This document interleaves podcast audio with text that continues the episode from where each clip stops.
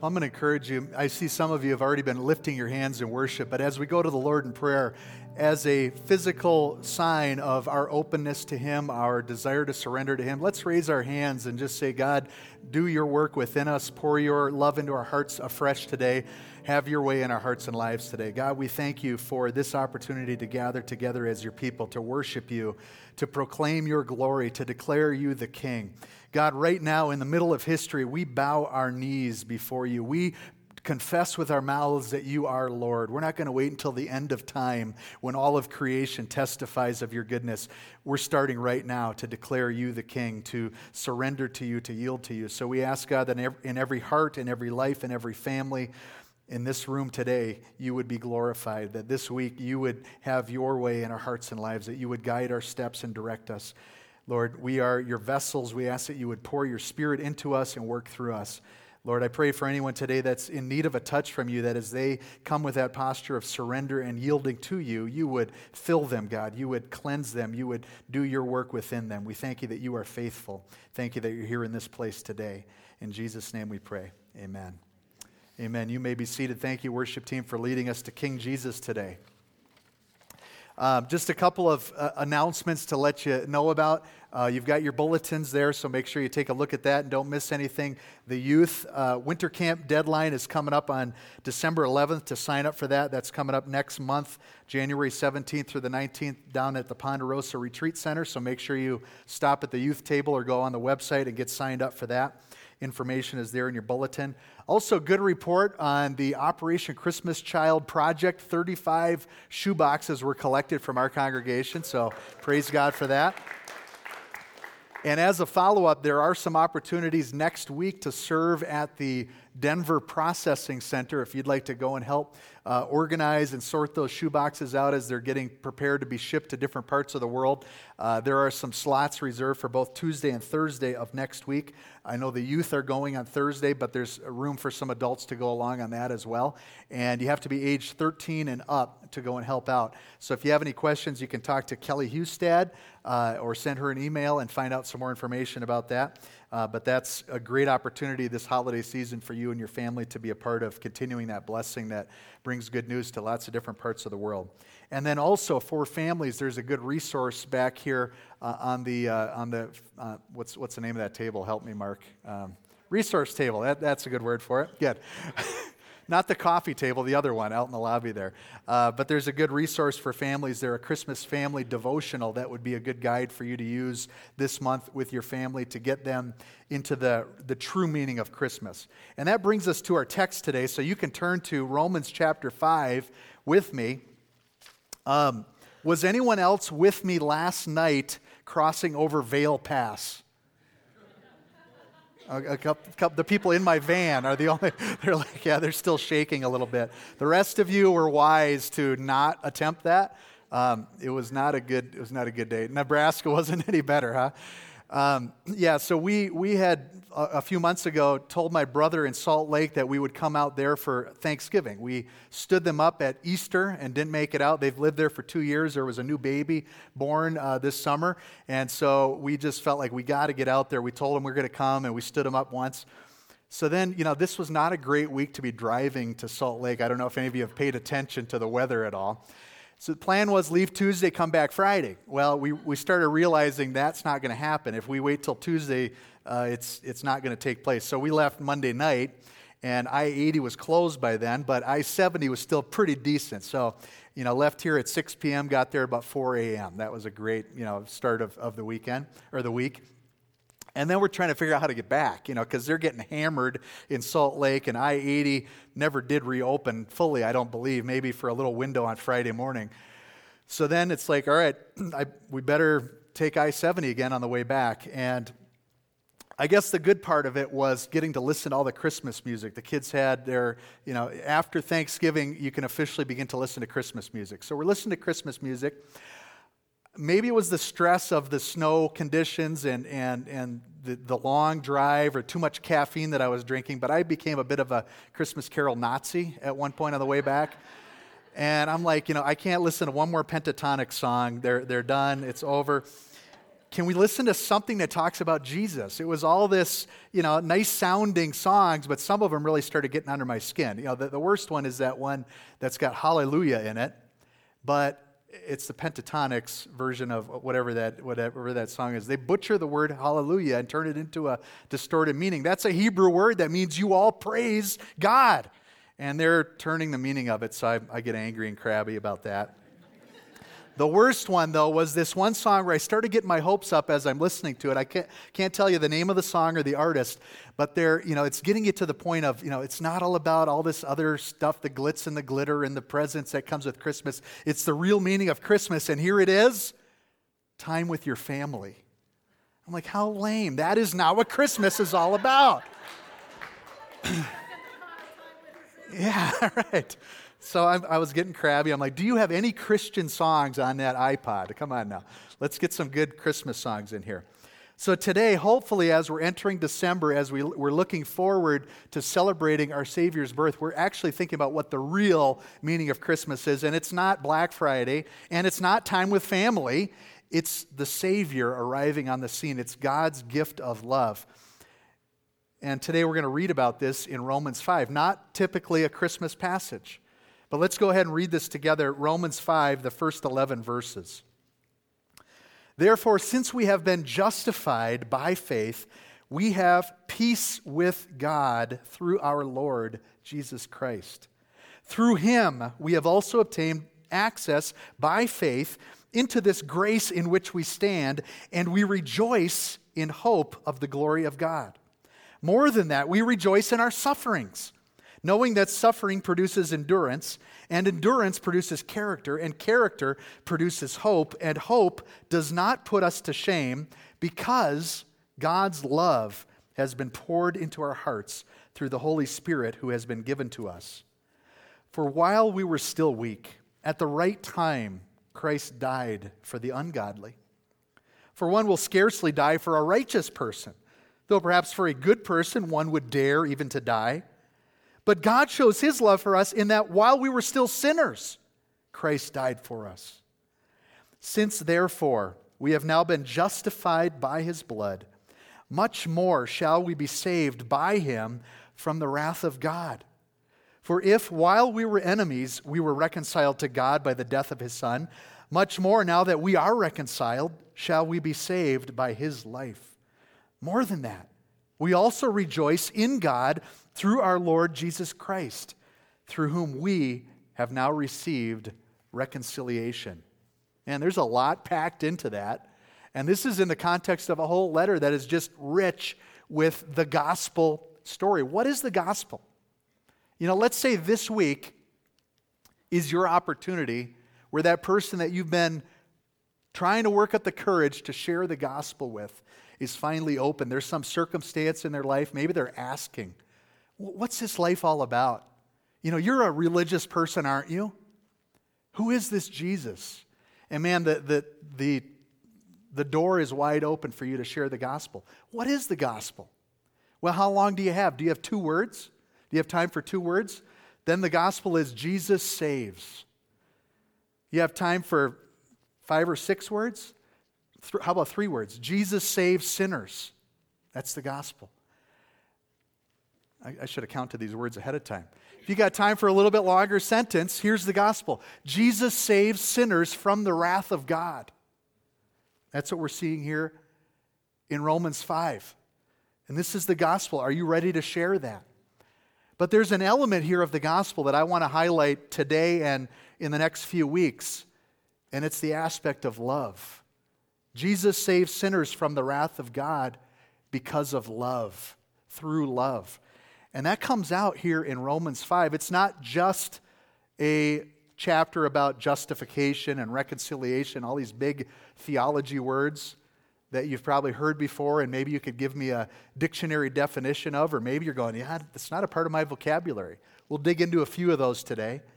But I want to I want to shine a flashlight on the word love that pops up a couple times in here and within the broader context in Paul's argument here in Romans 5 through 8 and really the whole book. What is this love that the Father pours out. What is the true meaning of this season that we're entering here? And so let's, let's pick it apart here, verse by verse, and kind of walk through these 11 verses that we've read together. The first verse talks about being justified by faith. That phrase seems pretty simple, right? To be justified. Uh, uh an easy way someone told me to think of what the word justify means it's just as if I never sinned. It's when you're not just declared not guilty, it's when the, the clock is actually rewound and you didn't even commit the crime. You're cleansed and made new as if you had never sinned. That's what it means to be justified.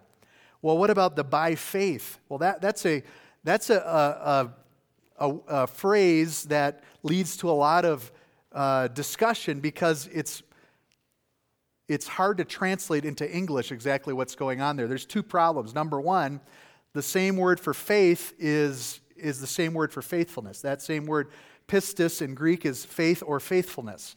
So in our minds, we think of those as two different categories, right? Faith is when you really believe in something, faithfulness is when you behave in a trustworthy way. In Greek, it's the same word. So that creates one set of problems. Then the other, the other problem is in the way prepositions work, right? So um, when you say by faith, you could also translate that from Greek into English through faith. So, really, you end up with four options is it by or through faith or faithfulness? So, you're justified somehow. Is it in your believing? Is it by your faith that, you know, when you just believe hard enough in something, that then God declares you clean, cleansed, just as if you'd never sinned? That doesn't seem to fit the broader context of Romans or the rest of the New Testament for that matter. So, in fact, in, in Romans 3, I think it gives a good answer to that question. Here's what it says in Romans 3 it says, All have sinned and fall short of God's glory. And verse 24, the one we maybe don't quote, and we are justified by the gift of grace through the redemption that is in Christ Jesus. And so, really, that challenge, I think, is resolved by looking at the, the complexity of it and trying to hold it together. It's kind of like the way love works.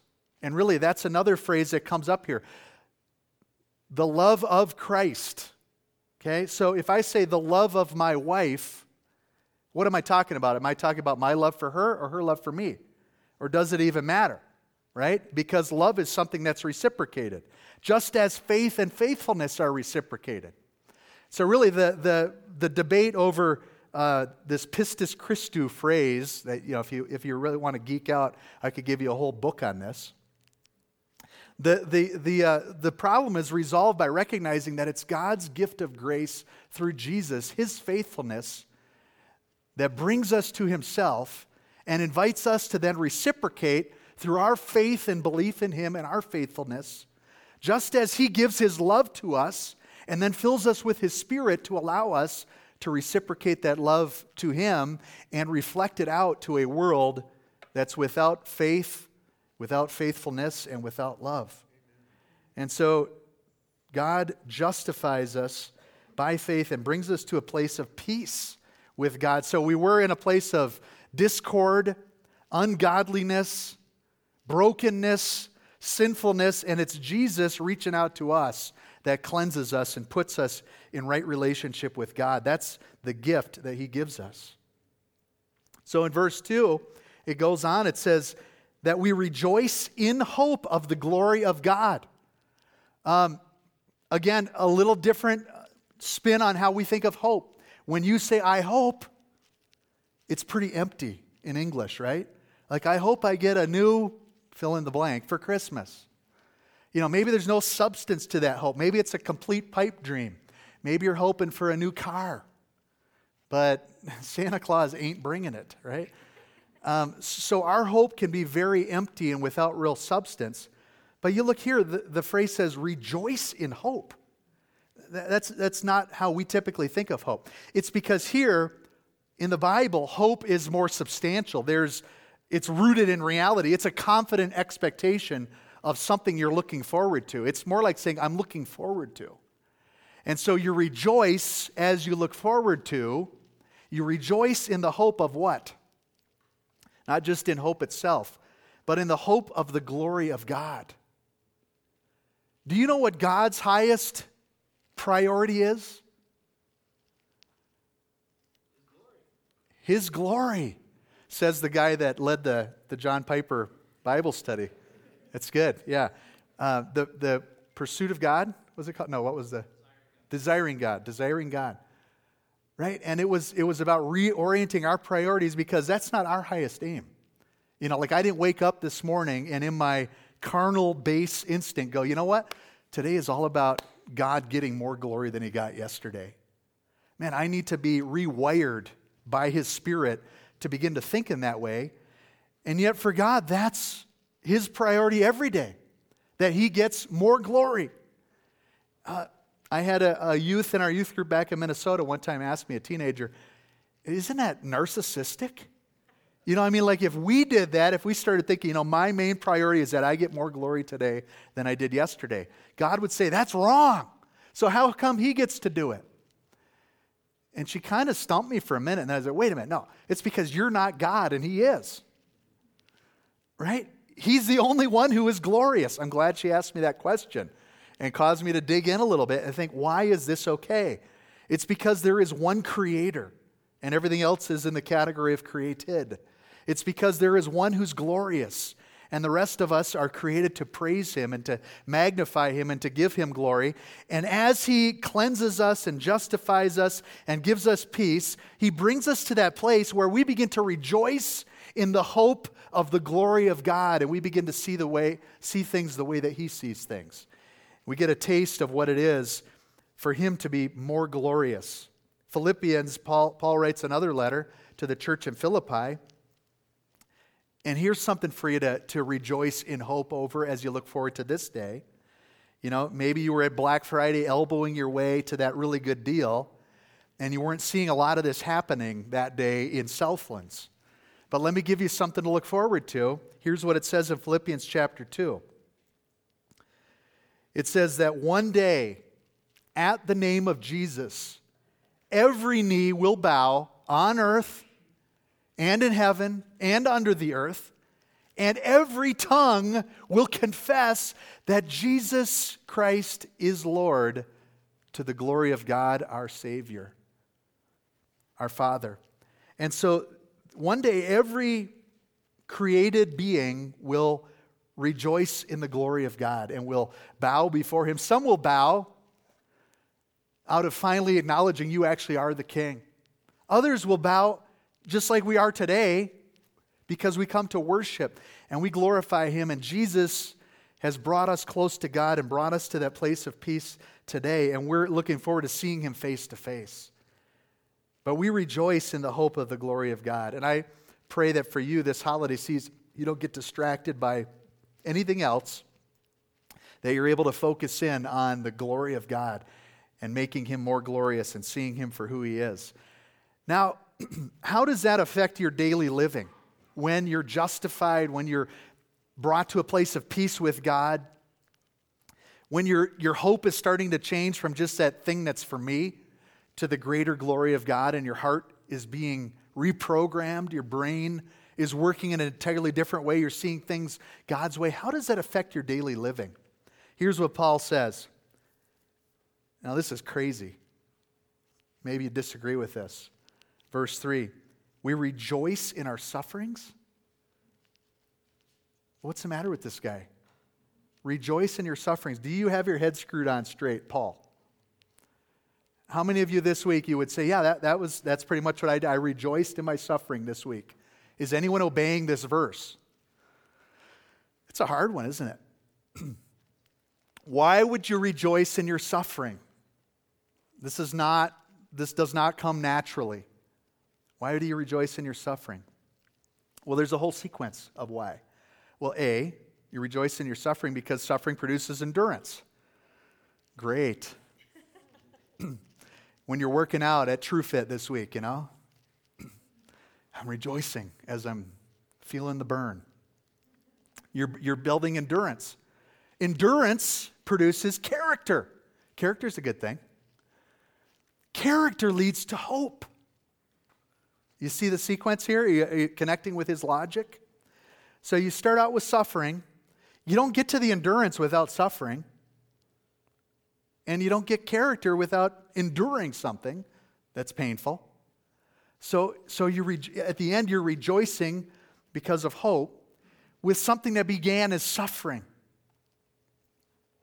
And it all begins to reorient your, your values, your priorities, your outlook, your worldview. That hope, finally, it doesn't lead to shame. So it lead, the last thing it leads to is not shame. And so what began as suffering ends up putting you in a place where there's no shame, and instead there's hope because of the character that's been built within you and the endurance that you've learned as God has been faithful right in the midst of your day to day struggles and trials. Now, this is all encompassed by this word that I want to focus in here at the end of verse 5.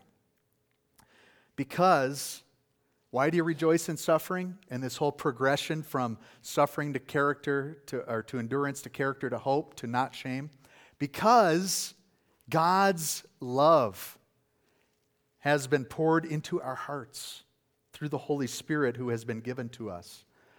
The, the, the, Greek word here is agape. Anyone ever heard the word agape? Okay, this year we've, we've taken a look at a few Greek words for love, and this is the last one that we're ending on at the end of uh, 2019, the word agape. So we looked back in the spring at the word storge, uh, which is affection, basically, roughly affection. We looked at phileo, which is uh, the word for friendship. We looked at eros, which is intimacy or that kind of uh, husband and wife type of love. And now, what about this word agape?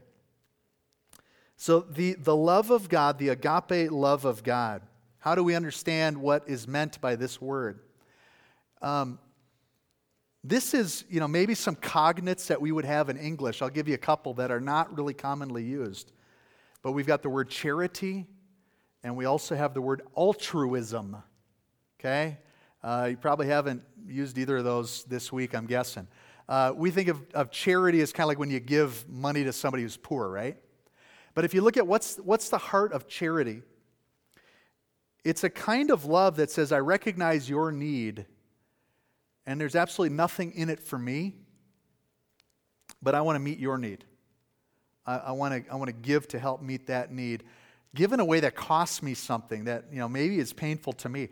Altruism is the same kind of thing. It's when you're thinking of the good for the other, and you're looking at that person and saying, "Well, what do they need?" Even when it's costly to you. Maybe it's uh, you know giving a kidney to a, a stranger who's going to be on dialysis without it. And you go, this is, it's going to hurt and it's risky, but I could do something in this person's life that would make a huge impact, like a lifelong impact, and give this person many more years of life. That would be altruism or, or a, an act of charity. And so when God looks at us with love, it's not those natural uh, loves that we looked at earlier this year. I mean, it's not that he doesn't feel affection for us or that he doesn't have a friendship uh, desire to have that kind of relationship with us and look at the same goal, stand side beside him. Um, it's not that there's not intimacy in our relationship with God, but we're looking at a different aspect of God's love today as we look at this word agape. And really, Paul unpacks it in this argument, right? Uh, we'll look at those verses again. But it's the kind of love that says, you know, I don't get anything out of this. I don't need anything from you. But I see that you have a need. And I'm giving to you because of who I am a loving, generous God who sees your need and is willing to meet that need. That's the kind of love that God has poured into your heart. Are you, are you feeling that today? You know, hopefully, when we talk about the gospel, it's not only justification and reconciliation and propitiation and do you have a taste of the love of God for you? Do you have a firm handle on that? And as you're sharing the good news with somebody else, is love a big part of the story that you're sharing? Because if you miss that, your presentation of the gospel is pretty dry and flat. Paul, Paul reminds us really at the heart of the gospel is this love that God has that pursues you and reaches you when you don't deserve it, when you didn't earn it, when you are in your nastiest state. So, why do we have a hard time remembering the love of God in our gospel presentation or maybe in our, our grabbing hold of that for ourselves? Well, Paul unpacks this a little bit beginning in verse 6. While we were still weak at the right time, Christ died for the ungodly.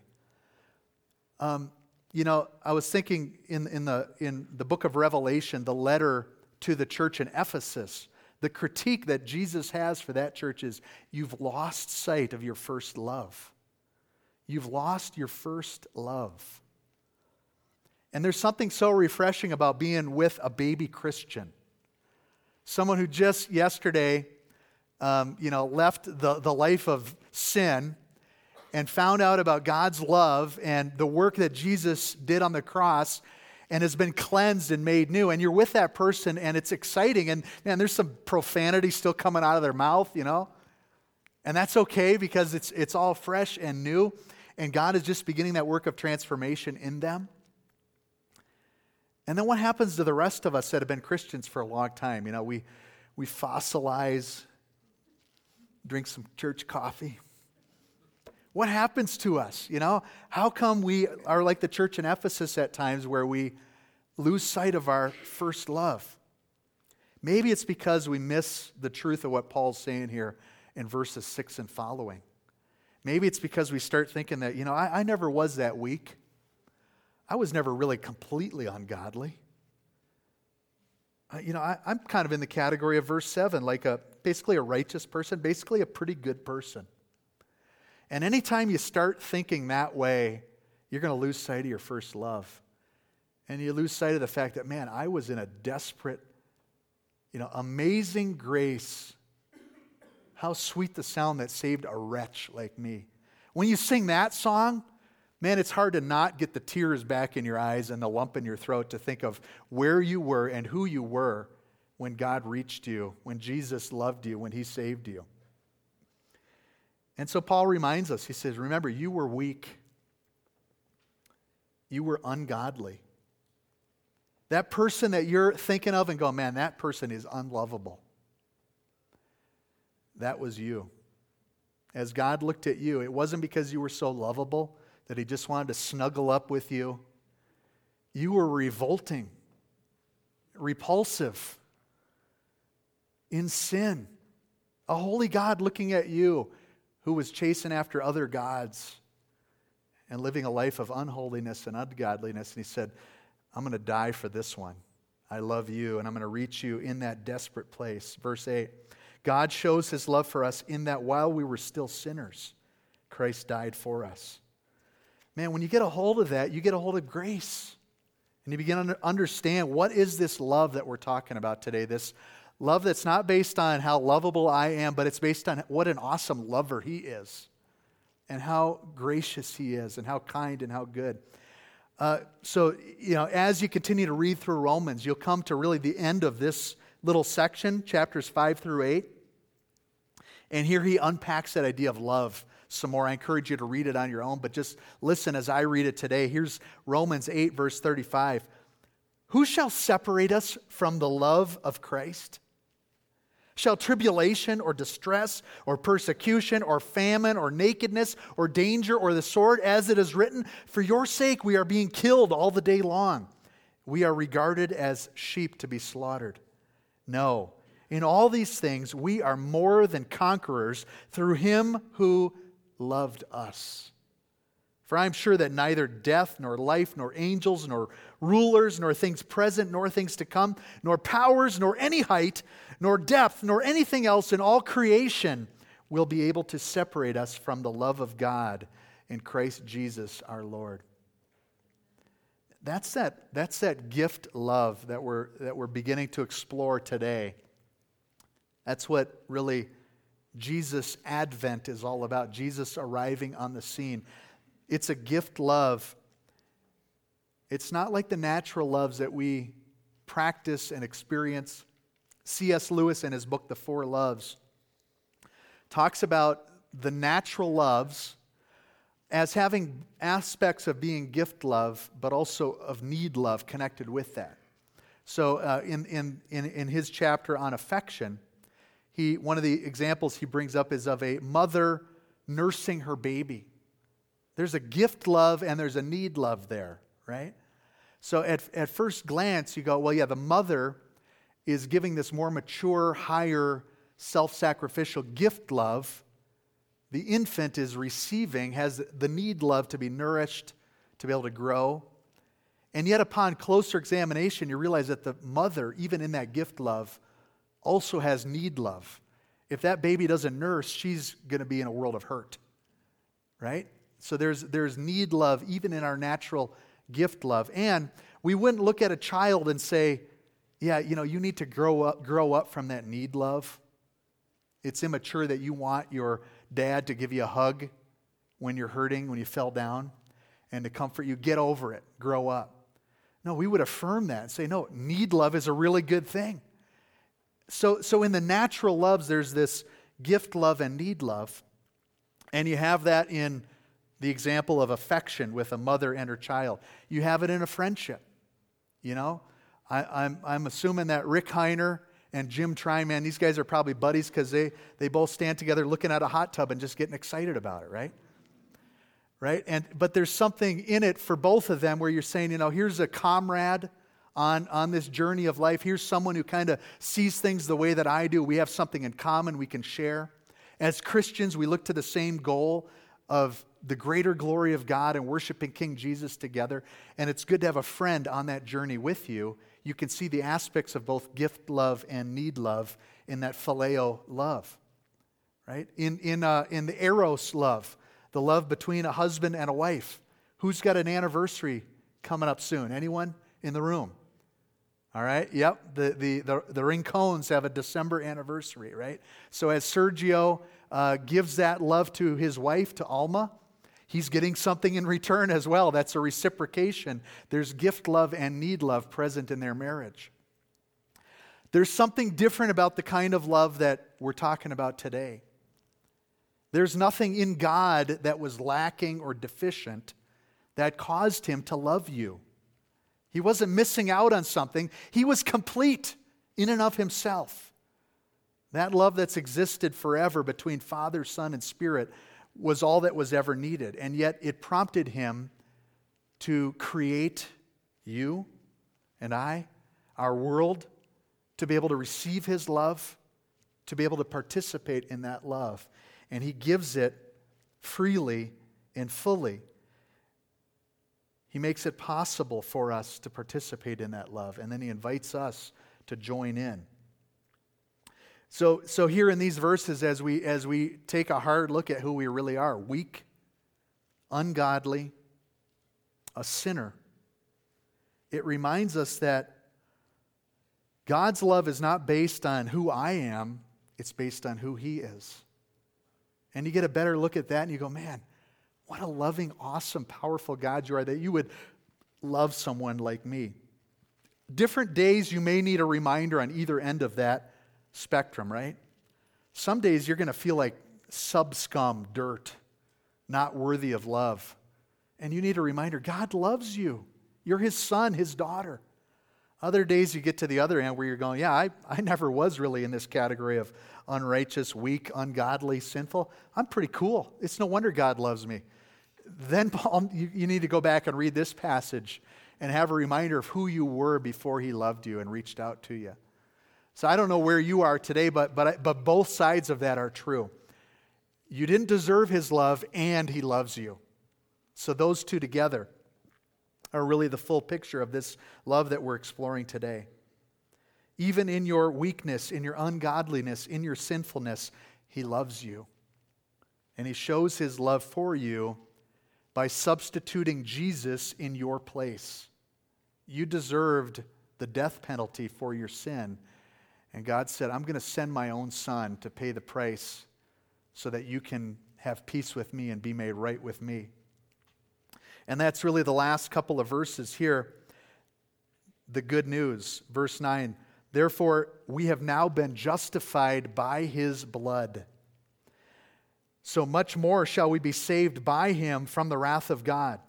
If while we were enemies, we were reconciled to God by the death of the Son, much more now that we are reconciled, shall we be saved by his life. You were God's enemy. You were estranged from him and separated from him, and he sent his son to die for you. That's his expression of love. And now, you're not stuck in that old me rut anymore, that dead, sinful, defined by sin existence that you once had. Now you're in this new category as one who is reconciled. Uh, do you have a good handle on that word? Well, think of an example in your own life. Have you ever had uh, um, a broken relationship with someone that was mended? Ever? Can you think of a time when you were reconciled to someone? Maybe you're, maybe you're having a rift right now that you're praying that you could be reconciled. Well, if you've got a, a handle on that human relationship where there was a, an estrangement, there was a separation, there was a need for reconciliation, and you got to a place where you trusted again, and they got to a place where they were trustworthy again, and reconciliation was possible, doesn't that feel good?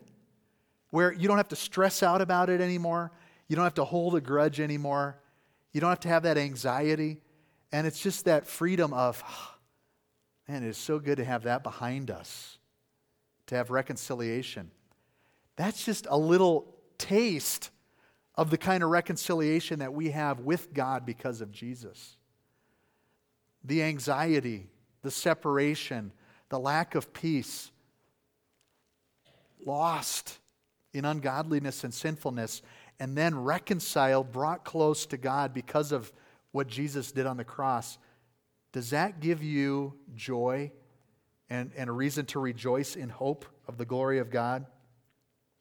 What do you do about that? If you get a hold of that and you remember who you were and who you are now because of Jesus, what are you going to do this week? Let me give you a real practical challenge. Okay, uh, easy one to start with. Give him thanks. Take some time this week and, and actually celebrate and remember who you were and who you are because of Jesus. But now let me give you the hard one. Love someone who is unlovable this week. Do you have anyone who's unlovable in your life? Don't, don't, don't point to them right now. That'll be embarrassing for the rest of us. I, I would venture to say we all have someone in, in our lives that God has placed here that you go, this person is unlovable. They are rude. They're difficult to be around. We don't have anything in common. They're self centered. They're awkward,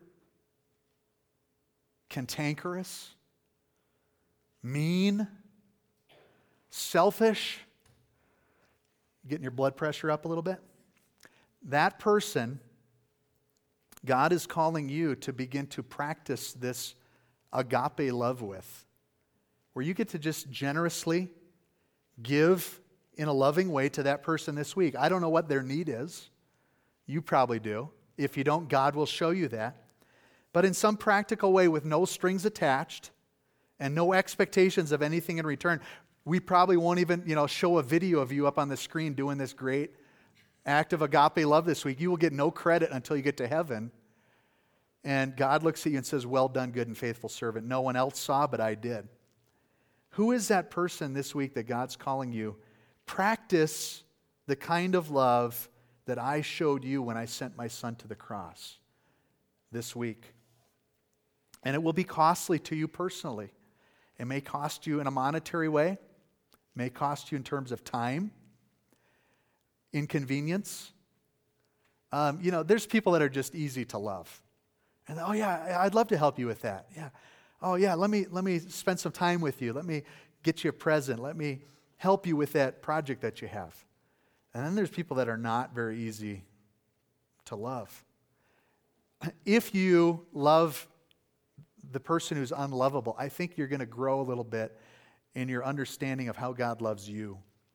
And it's going to expand your capacity and your ability to love like He does. And so I put that challenge out for you to love someone who's unlovable this week. And I'm going to pray for you that God brings that person to mind and creates the opportunity for you this week. I hope, you're, I hope you'll pray with me. Can we stand together in His presence today?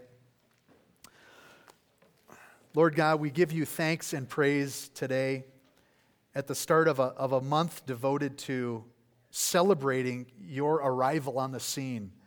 Thank you that you are God with us. Thank you that you didn't leave us in that place of estrangement, in that place of separation from you. But Lord, you've brought us to a place of peace. You've brought us to a place of sonship, of being called your daughter, your son. And Lord, for the person here in the room that needs that reminder today, God, I pray that you would remind them of your love, remind them of a love that reaches them, that's based on your goodness, not our deserving. God, I pray this week that you would open our eyes to, to see who is that person that you've placed in our lives that we can love like you do. Lord, that we would step out of our comfort zone and our convenience, and we would cross over to, to show love in a way that would reflect your love. And Lord, then open our mouths and, and proclaim the good news to that person. Lord, that we would have an opportunity to present the gospel in a practical way this week. Lord, we thank you for that love once again. Remind us, God, of what that love means for us and how we are to show that to a world in need. We give you thanks and praise now in Jesus' name. Amen.